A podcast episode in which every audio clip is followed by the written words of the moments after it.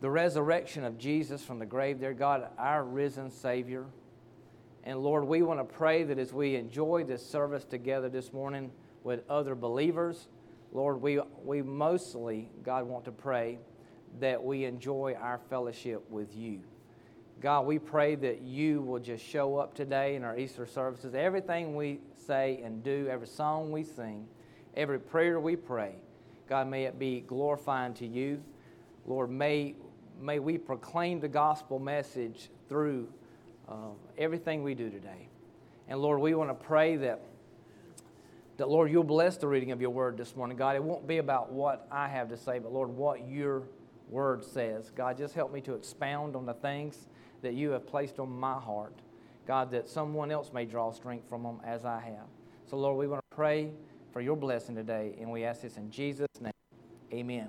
Now, this morning, uh, we're talking about the good news of the empty grave, and we've come this morning to celebrate Easter, specifically this sunrise service, and we want to talk about briefly what those women experienced there at that tomb that morning. And so, it, if you can, just kind of put your, put your mind the best you can. I got a good imagination. I don't know about you, but when I read Scripture, I try to imagine okay, what did these people experience? What was it like? What did the air feel like? Was it cool? Was it hot? You know, was it foggy? What was it like to be able to walk to that tomb? So this morning, I'm going to ask you to stretch your imagination a little bit. Imagine what these ladies must have, uh, what they must have been thinking as they walked on to the empty tomb that morning, but not knowing the tomb was going to be empty. Okay, they were going to anoint the body of Jesus. But today we call this the good news of the empty grave because it is good news that the tomb was empty. Okay, it, it was good news and it still is good news. Okay, Jesus didn't just uh, rise from the dead.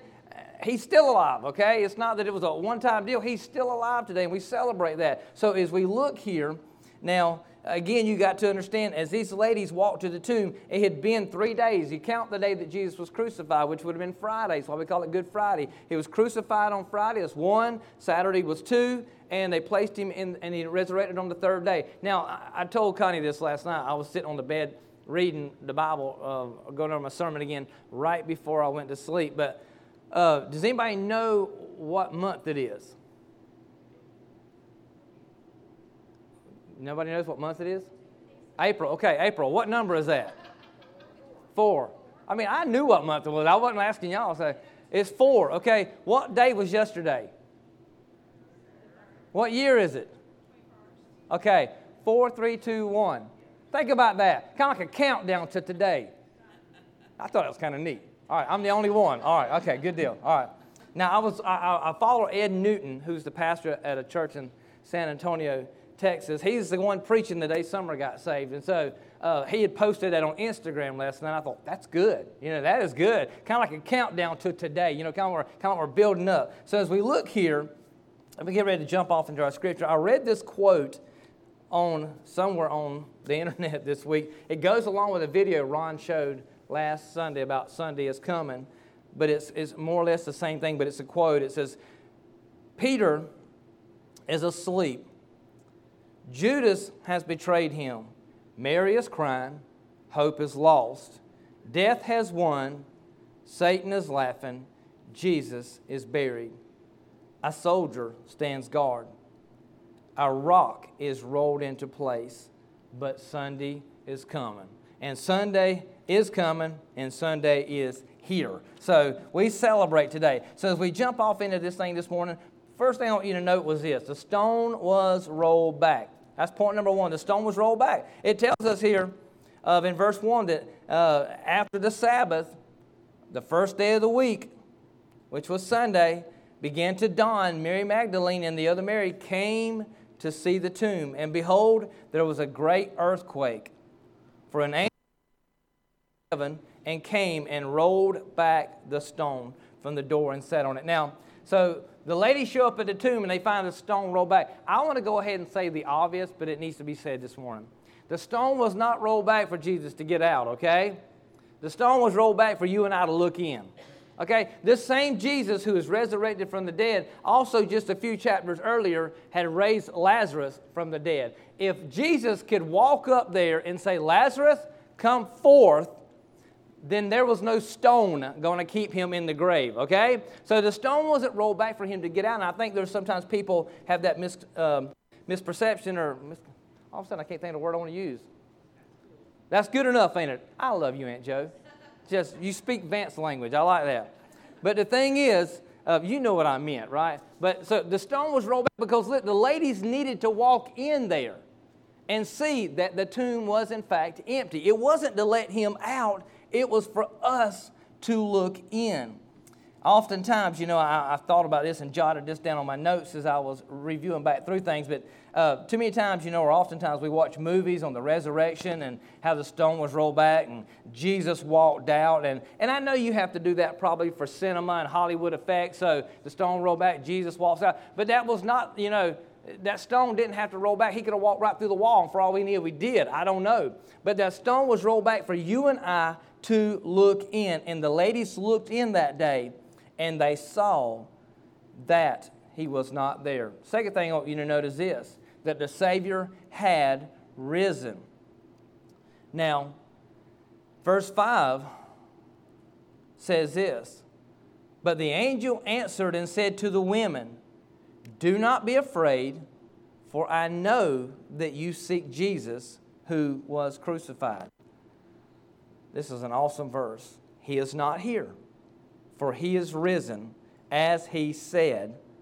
Come see the place where the Lord lay. Now, as we jump into this here a little deeper, they said, For he is risen, as he said. Now, I didn't give Ron any of these reference scriptures because I kind of threw a lot of this in there as I was sitting there a while ago, thinking about looking back at these things. But if you want to loosen up your fingers this morning in your Bible pages, you can flip with me. We'll look at about four different places. Matthew chapter 12. We'll stay in the book of Matthew and make it easy. But Matthew 12 40. Matthew 12 40 said this. Now, this is kind of interesting because we've been talking about Jonah on Sunday night here at Waynesville. But Jesus was talking, he says, For as Jonah was three days and three nights in the belly of the great fish, so will the Son of Man be three days and three nights in the heart of the earth. Then also in Matthew 16, we'll just kind of work our way through the scriptures. Matthew 16, verse 21.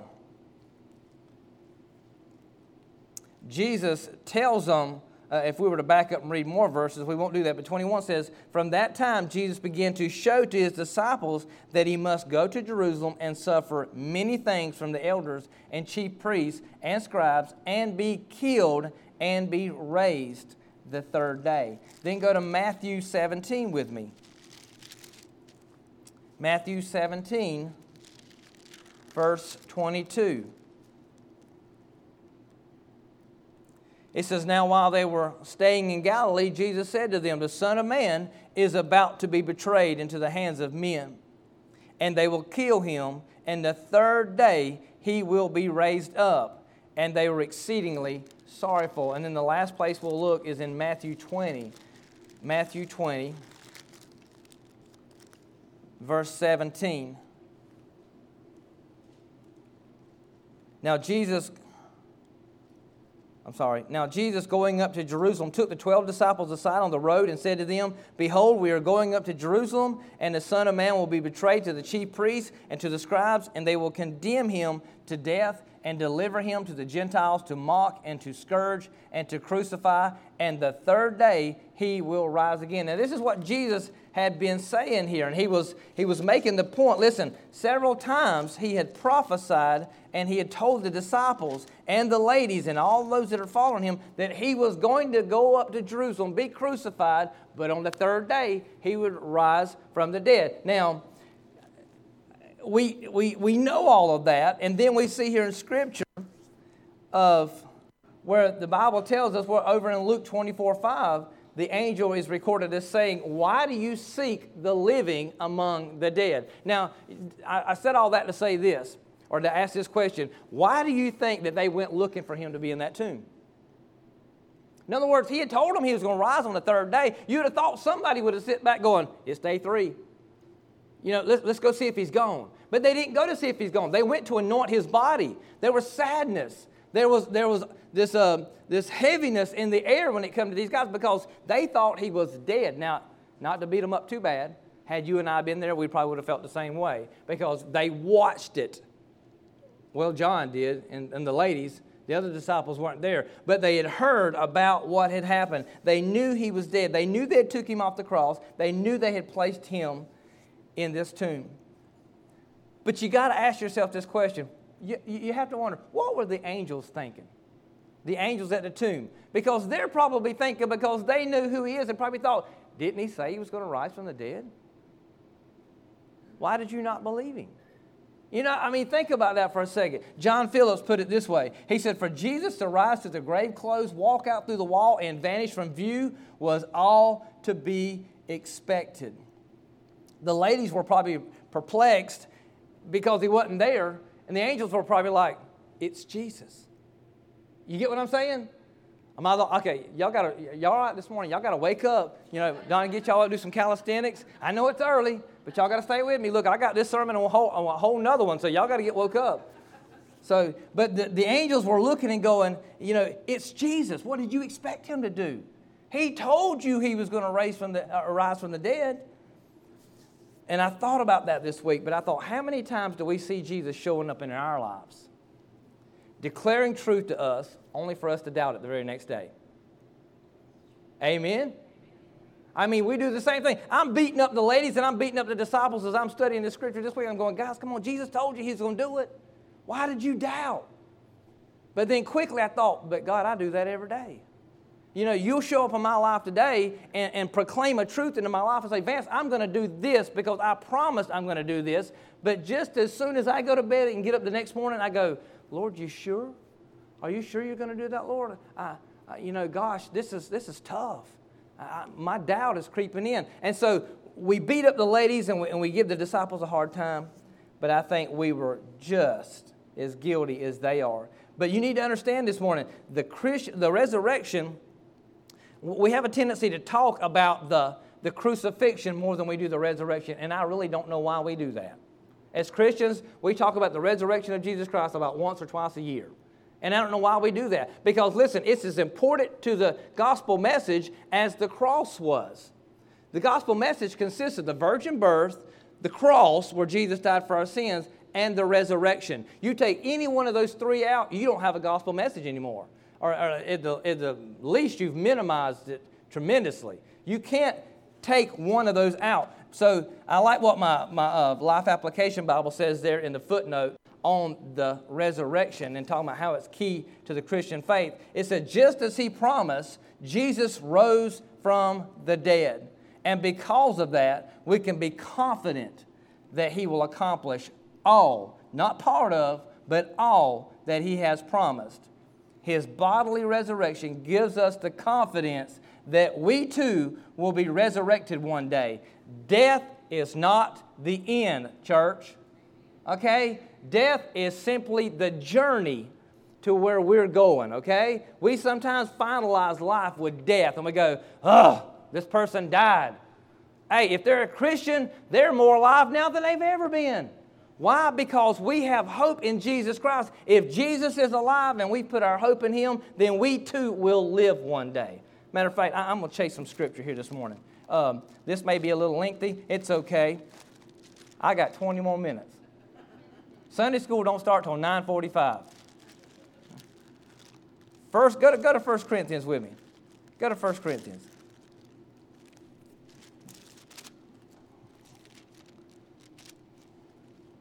First Corinthians chapter 15. What I'm going to read here is a little lengthy, but as I'm standing here reading this, this is where my mind kept going. Now, Paul, as he's writing to the church here in Corinth, there are people that have, have minimized and tried to destroy the crucifixion, I mean, excuse me, the resurrection of Jesus Christ. And they're trying to act like there's no resurrection. But, and I, I would love to read you the entire chapter, but you might not love that as much as I would. So we're going to jump off in verse 12 here. 1 Corinthians 15 12. Paul says, Now if Christ is preached that he has been raised from the dead, how do some among you say that there is no resurrection of the dead? But if there is no resurrection of the dead, then Christ is not risen. And if Christ is not risen, then our preaching is empty, and your faith is also empty. Yes, and we are found false witnesses of God because we have testified of God that He raised up Christ, whom He did not raise up, if in fact the dead do not rise. For if the dead do not rise, then Christ is not risen. And if Christ is not risen, your faith is futile. You are still in your sins. Then also those who have fallen asleep in Christ, they've perished. If in this life only we have hope in Christ, we are all men the most pitiable. Now, what he's saying is this if you're saying there's no resurrection, then that means Christ didn't resurrect. And if Christ didn't resurrect, then we have no hope. And then if we put all of our hope in Jesus Christ and He didn't resurrect, well, He's just a dead Savior, and we're, we're pitiful because we have no hope. We're like, we're like the worst of the worst because we put all our hope in a lie, is what Paul was saying. He said, if there's no resurrection, this is who we are. We have placed our hope in something that is not real because our hope in Jesus Christ, He's still in the grave. But notice what Paul says. He doesn't stop there. This is where it gets really good. Verse 20 says, But now, all the buts of the Bible are good, okay? They're always good, always. He says, But now Christ is risen from the dead and has become the first fruits of those who have fallen asleep. For since by man came death, by man also came the resurrection of the dead. He's referencing Adam there in the first man. The second man is Jesus. Says, For as in Adam all die, even so in Christ all shall be made alive but each one in his own order. Christ the first fruits, afterward those who are Christ at his coming. Then comes the end when he delivers the kingdom to God the Father, when he puts an end to all rule and all authority and power. For he must reign till he has put all enemies under his feet. The last enemy will be destroyed is death. Now I want to pause for a second to say this. Now I've gotten completely out of my sermon at this point, but it's okay. What's the one enemy you and I can't defeat? death. Y'all heard me say this the other day? No one gets out alive. Unless the church, unless the church is raptured out and Jesus Christ comes back, nobody gets out alive. Nobody. Death always comes for everybody. It's 100% right now. 100%. Some are young, some are old, some are middle aged. Either way, when it's our time, it's our time. But it's not the end. Okay, it's not the end. And that's what Paul said. The last enemy will be destroyed is death. Jesus defeated death, hell, and the grave. Okay? He destroyed all of them if we put our faith and trust in Him. It says here in 27 For He has put all things under His feet. But when He says all things are put under Him, it is evident that He who put all things under Him is expected. Accepted, excuse me now, when all things are made subject to him, then the Son himself will also be subject to him who put all things under him, that God may be all in all. And I'm going to read you this last part here, and then we'll move on. Jump over to verse 50 in this same chapter. Paul writes on, he says, Now this I say, brethren, that flesh and blood cannot inherit the kingdom of God, nor does corruption inherit incorruption. Behold, I tell you a mystery. We shall not all sleep, but we shall all be changed in a moment, in the twinkling of an eye, at the last trumpet. For the trumpet will sound, and the dead will be raised incorruptible, and we shall be changed. For this corruptible must put on incorruption, and this mortal must put on immortality. So when this corruptible has put on incorruption, and this mortal has put on immortality, then shall be brought to pass the saying that is written, get this, death is swallowed up in victory. O death, where is your sting? O Hades, where is your victory? The sting of death is sin, and the strength of sin is the law. But thanks be to God who gives us the victory through our Lord Jesus Christ. Now, if anybody wanted to erupt right there and say amen and hallelujah, that would be a great place. I'm going to read it to you again. But thanks be to God who gives us the victory through Jesus Christ. Thank you. Things go a lot faster if you just go ahead and say amen, okay? Verse 58, and I'm gonna, we'll move on after this. He says, Therefore, my beloved brethren, be steadfast, immovable always abounding in the work of the Lord, knowing that your labor is not in vain in the Lord. Amen. Now, this morning, and I'm going to read you this quote by John Walvoord. We'll go on to the third point and we'll wrap it up. John Walvoord said it this way If Jesus had failed to rise, he would have been a deceiver unworthy of further devotion. One proof he had risen was the empty tomb the women were encouraged to come and see the place where the Lord had been lying. Had been, past tense, had been lying. Now, third point is this the women went away rejoicing. Verse 8 says this, back, we're back in Matthew, okay, we're back in Matthew 28 now. After we've been all over, we, we're going back to Matthew. Let me read verse 7. I said verse 8, but Eight's our focus, but let's read seven. The angel told the ladies, he said, Go quickly and tell his disciples that he is risen from the dead. And indeed, he is going before you into Galilee. There you will see him. Behold, I have told you. So they went out quickly from the tomb with fear and great joy and ran to bring his disciples word. Now, we're just going to break a couple of things down here. If you're into underlining things in your Bible, under, you want to underline this if you hadn't already. The fact that they went out quickly, they went with fear, they went with great joy. So we see quickly, fear, and great joy. Then you ask the question, why quickly? Why with fear? Uh, why with great joy? Now, this is what I took from this because he was alive. He was alive. I mean, think about it. If you think somebody is dead and you go to the tomb and he's not there, what's your reaction? I mean, and it just wasn't anybody, it was Jesus. It was your, it was your Savior. It's the one you'd been following for three and a half years and, and watched him perform miracles and ministries. All of a sudden, uh, the angel tells him to go and to tell the disciples that he is risen from the dead. They went quickly, I believe, because he was alive. And listen, that's good news. And it should bring joy to our lives this morning. I, now, I, am going to say this, and, and I'm, I'm going to pose a question to you that I feel like God posed to me this week. How many of you believe Jesus is alive today? Amen. Then why do we live like he's dead? Just let that hang there for a while, okay? Why do we live like he's dead if he's alive? Now, that's a question God asked me this week. Because, see, if you really believe he's alive, it changes everything. It changes everything. You can't be complacent. You can't be stagnant. You can't be stale.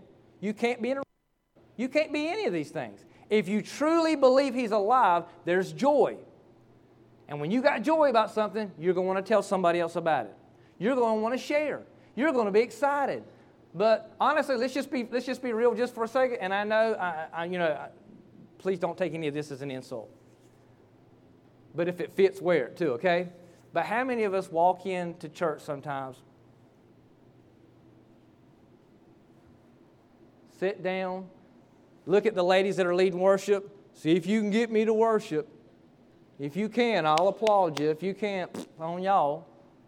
And Brother Vance, you know, bless me if you can. Now I know I'm probably preaching to the choir because y'all the y'all the early morning crowd. But if you're listen, I want to look at some of y'all sometimes and go, smile, he's alive. You know? You know, if you believe he's alive, then your face should reflect it. Your, your life and your heart are translated. And listen, I'm only telling you something God's already told me this week. Vance, if you believe I'm alive, then smile, son. Then put a pep in your step. Act like you're excited that I'm alive. You, you live your life like I am dead. You don't live your life like I'm coming back, but I am. And if I believe all of those things, listen, to believe something means that you put it into play. It doesn't mean you just talk about it. It's easy to talk about it. Listen, standing up here and preaching three sermons a week is not that hard. Well, it's hard, but it ain't as hard. It's not as hard as living it out. See, when I leave this building is where I have to take what I believe and put it to practice. That's hard. That's very hard. But that's what I've been called to do. If I truly believe something, listen, I'm going to be devoted to what I say I believe. If I'm not devoted to it, then I don't really truly believe it. These guys, listen, they went quickly. There was an urgency to tell those around them that he was alive. Listen, that urgency hasn't changed. Over 2,000 years later, there's still an urgency to tell people that Jesus is alive. Because there's a hurting world out there that needs to know that there is a risen Savior and that He loves them. There's still that urgency. We need to go quickly. It says that they went with great joy. The news that Jesus Christ is alive today, if we are Christians, should put joy in our lives. And, and the last thing is this, and we'll dismiss in prayer. They went fearfully. They had fear. You think fear? Well, here's what I took from that. I don't really know exactly why they went with fear. I, got my ideas, but I know why I should be fearful today and how I live out my Christian life is simply because He is coming back. Now, I'm not fearful about Him coming back, but there is a fear, there's a fearful urgency in my life of how I live for my Lord. Why? Because I know I'm going to stand before Him one day.